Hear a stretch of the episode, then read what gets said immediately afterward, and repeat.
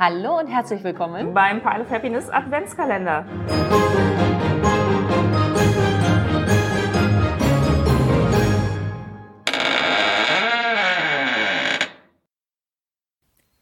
Hi, wir sind Jen und Bastian. Und wie ihr hört, habe ich mir heute wieder einen wunderbaren Gast eingeladen. Und zwar kennt ihr vielleicht Bastian schon aus unserer dritten Folge Hot of the Pile Beyond the Sun. Herzlich willkommen, wieder, schön dich wieder dabei zu haben. Ja, vielen Dank, Jen. Ich freue mich echt. Fantastisch. Hey, was hast du uns denn für die Winterzeit für ein Spielbild gebracht? Oder Spiele? Ja, ähm, heute habe ich mich für Mischwald entschieden, ähm, euch äh, mitzubringen. Das ist ein äh, kleines Kartenspiel, was ich ganz gerne vorstellen würde. Ist äh, zwar nicht unbedingt ein Winterthema, aber so ein Wald äh, kann natürlich auch im Winter zuschneien. Ich habe das vor ein paar Monaten ganz zufällig auf äh, Boardgame Arena äh, entdeckt, BGA. Mhm. Ähm, ist da übrigens eine ex exzeptionell gute Umsetzung. Oh ja. Auch, hat auch ein schönes Tutorial, also für, für Neueinsteiger ist echt, äh, echt ganz nett.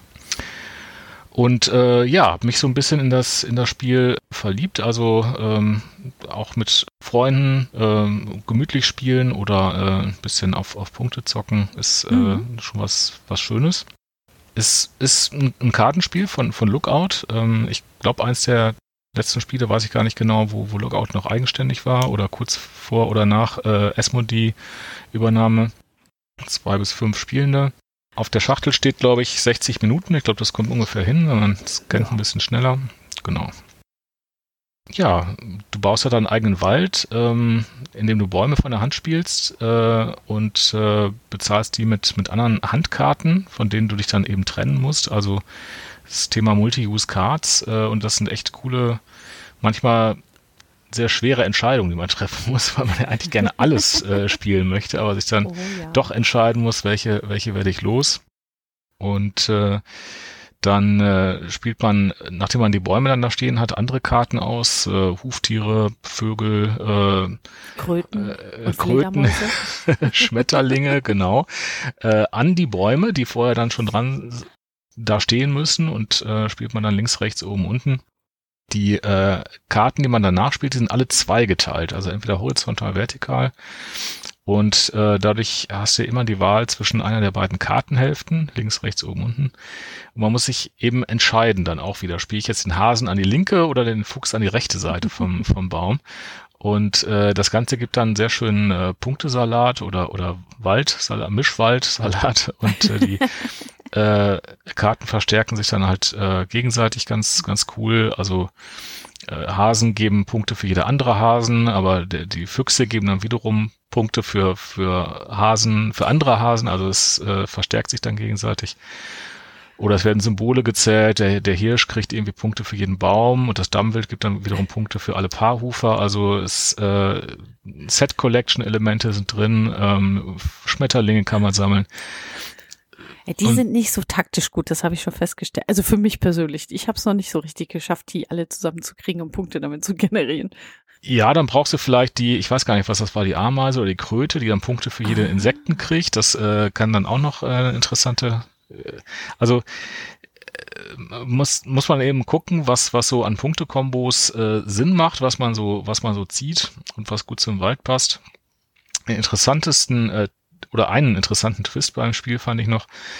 Ähm, also neben Multi-Use-Cards, was eigentlich immer ein sehr schönes Dilemma ist, mhm. ähm, die, die Karten, die man als Ressourcen abwerfen muss, die kommen halt nicht, äh, die sind nicht weg aus dem Spiel, sondern du wirfst die in eine Lichtung ab, äh, von der alle Spieler dann wieder nachziehen können. Das heißt, du musst eben nicht nur schauen, was du selber spielst und abwerfen musst, sondern auch im Blick haben, was die anderen so machen. Und das ist halt dieser interaktive Aspekt, der, den ich ganz cool finde. Was ich auch super fand, wo du das gerade sagst, ähm, du kannst ja die Karten äh, entweder mit irgendwelchen Random-Karten ausspielen oder wenn du unbedingt eine Bonusaktion äh, auslösen möchtest, dann spielst du halt zum Beispiel einen Baum aus äh, und bedienst dann sozusagen seine sein Icon-Farbe und äh, Bäumchen Genau. sozusagen den Tannenzapfen.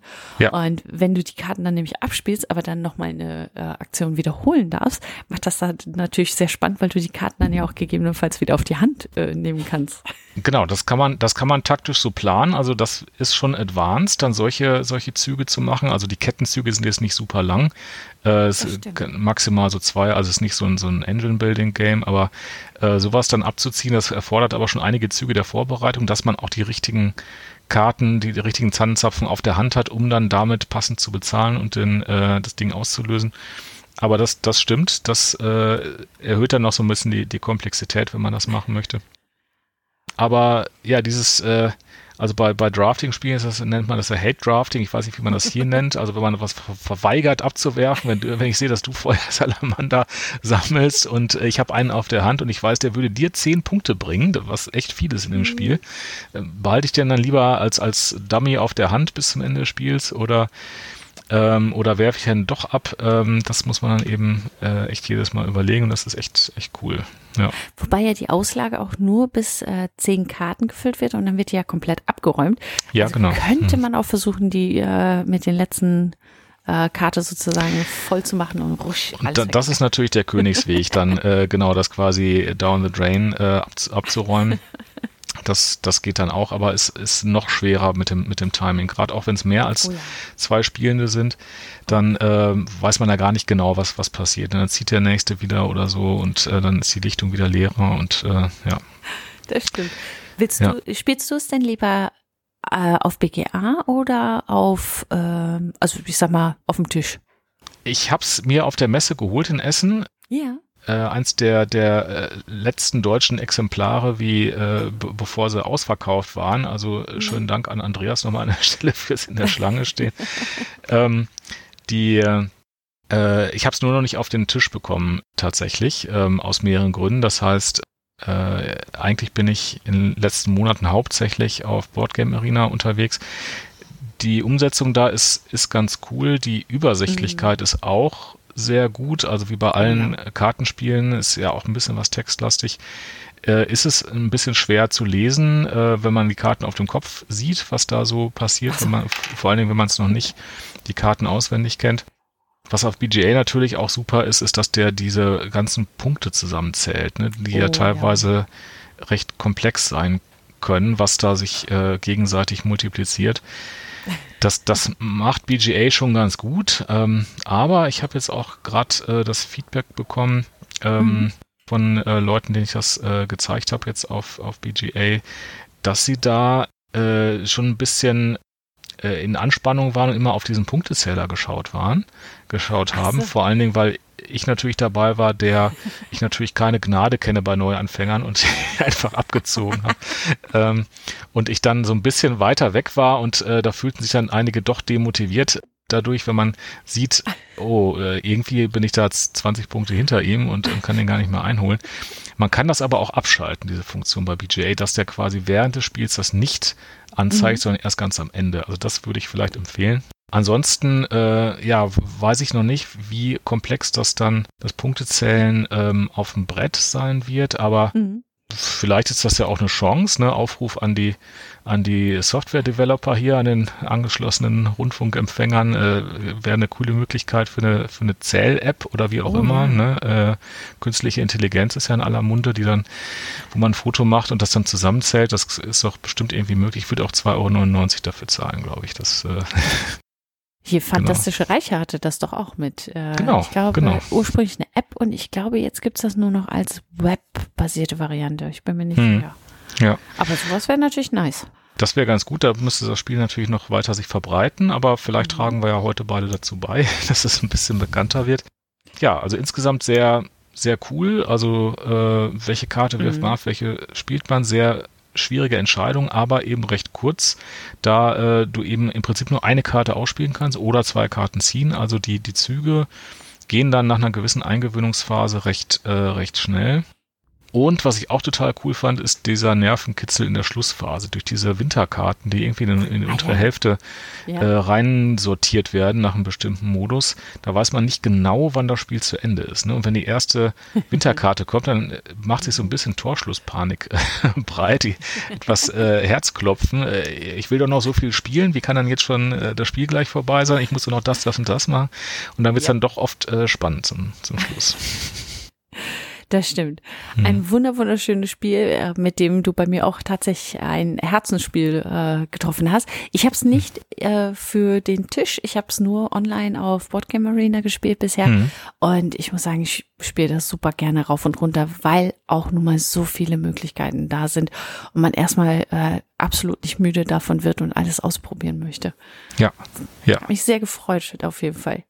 Ähm, Hast du denn noch ein Winterfable für uns? Irgendetwas, äh, was du gerne machst, alleine, äh, mit Familie, mit Freunden, äh, Partnerin etc.? Ja, was wir jetzt tatsächlich äh, schon zum zweiten Jahr in Folge äh, geschafft haben, ist äh, mit meiner kleinen Nichte und meinem kleinen Neffen äh, Kekse zu backen mit, mit Ausstechförmchen. Die sind, äh, sie ist zwei Jahre, er ist vier Jahre. ähm, also geht, geht noch nicht so lange, aber das, das war echt äh, schön. Ähm, die Familie wohnt in, in Belgien, also kommen wir jetzt auch nicht jedes mhm. Wochenende da vorbei, aber das ist schon total cool. Und der, der Neffe, obwohl er S4 ist, der wusste das noch und der hat sich schon den ganzen Tag drauf gefreut, hat sein kleines äh, Puppenküchen-Nudelholz dann den ganzen Tag mit sich rumgeschleppt, mit dem wir dann gearbeitet haben. Und äh, ja, das, das, das äh, Plätzchen ausstechen ist noch nicht ganz platzoptimiert, äh, muss man sagen, aber mit, mit umso mehr äh, Enthusiasmus und äh, hat auch einige Stunden durchgehalten, aber irgendwann während des Dekorierens dann doch die Aufmerksamkeit anderen Dingen zugewendet. Aber war schon recht lange bei der Sache. Also das, das ist schön, das machen wir nächstes Jahr sicherlich äh, wieder und äh, Ach, die Plätzchen sind auch sehr lecker geworden. Also wenn, äh, wenn du noch die Zeit findest, äh, schick mir gerne das Rezept, äh, was, welche Kekse ihr gemacht habt, dann packe ich das mit in die Show Notes.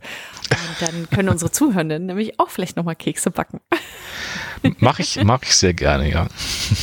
Finde ich super. Ah, Kekse backen ist auch echt äh, eine Herzensangelegenheit und mit Kindern macht es natürlich noch viel mehr Spaß. Ja. Es, es waren recht einfache Ausstechkekse, also nichts Komplexes. Äh, in den Teich kriegt man, glaube ich, in drei Minuten hin oder so. Umso besser für alle äh, Familien zu, äh, Zuhörenden, also Zuhörenden ja. mit Familie, die werden sich bestimmt freuen.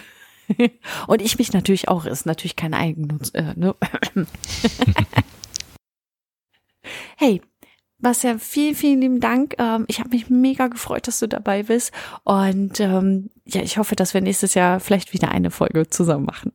Ich bin auf jeden Fall sehr gerne dabei. Also vielen Dank für die, für die Einladung. Hat mich sehr gefreut. Hat sehr viel Spaß gemacht, dann äh, auch über das Spiel zu sprechen und mal wieder dabei zu sein. Und äh, ja, wünsche euch noch viel Spaß und Erfolg mit diesem Event. Und äh, ja, bis zum nächsten Mal. Bis dann. Tschüss. Tschüss. Vielen Dank fürs Reinhören. Wir wünschen euch einen tollen Tag. Bis morgen. Tschüss. Tschüss.